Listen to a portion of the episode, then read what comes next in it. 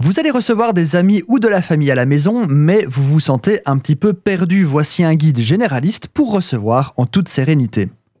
Tout d'abord, connaissez vos invités.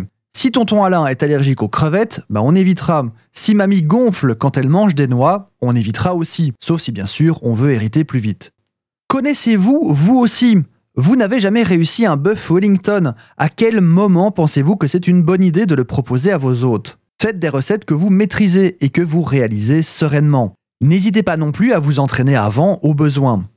Parlant de recettes, justement, on en a déjà parlé dans un épisode précédent que la recette n'est pas une science exacte. Hormis bien sûr la pâtisserie ou certaines techniques précises comme la basse température ou la cuisine moléculaire. À part ça, vous pouvez toujours adapter en quantité, en composition et en goût. Les quantités sont souvent un problème de débutants. N'oubliez pas qu'en général, vos hôtes se seront délectés en totalité de vos petits apéritifs. Après, ils auront souvent une entrée, sinon deux avant le plat.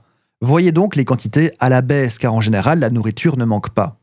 Pensez aussi à intégrer un trou normand. Oui, loin de moi l'idée d'inciter à la consommation. Mais un trou normand, donc un petit alcool entre deux plats, permet aux invités de digérer. Mais surtout, ça vous permet en coulisses de temporiser les services et de rattraper un éventuel retard ou d'effectuer une manipulation difficile sans sentir la pression.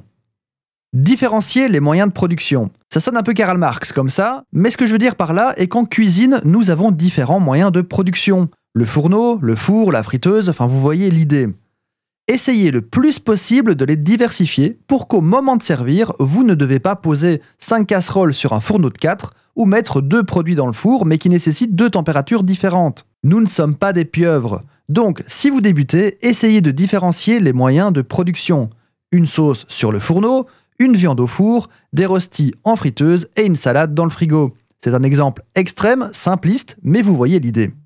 Et enfin, la mise en place, ou mise en place, comme disent les anglophones. Faites le plus possible à l'avance pour profiter d'un temps de qualité avec vos invités. Arrangez-vous autant que faire se peut à cuisiner le plus possible à l'avance pour n'avoir qu'à cuire ou réchauffer quand vos invités sont là. Bonne réception.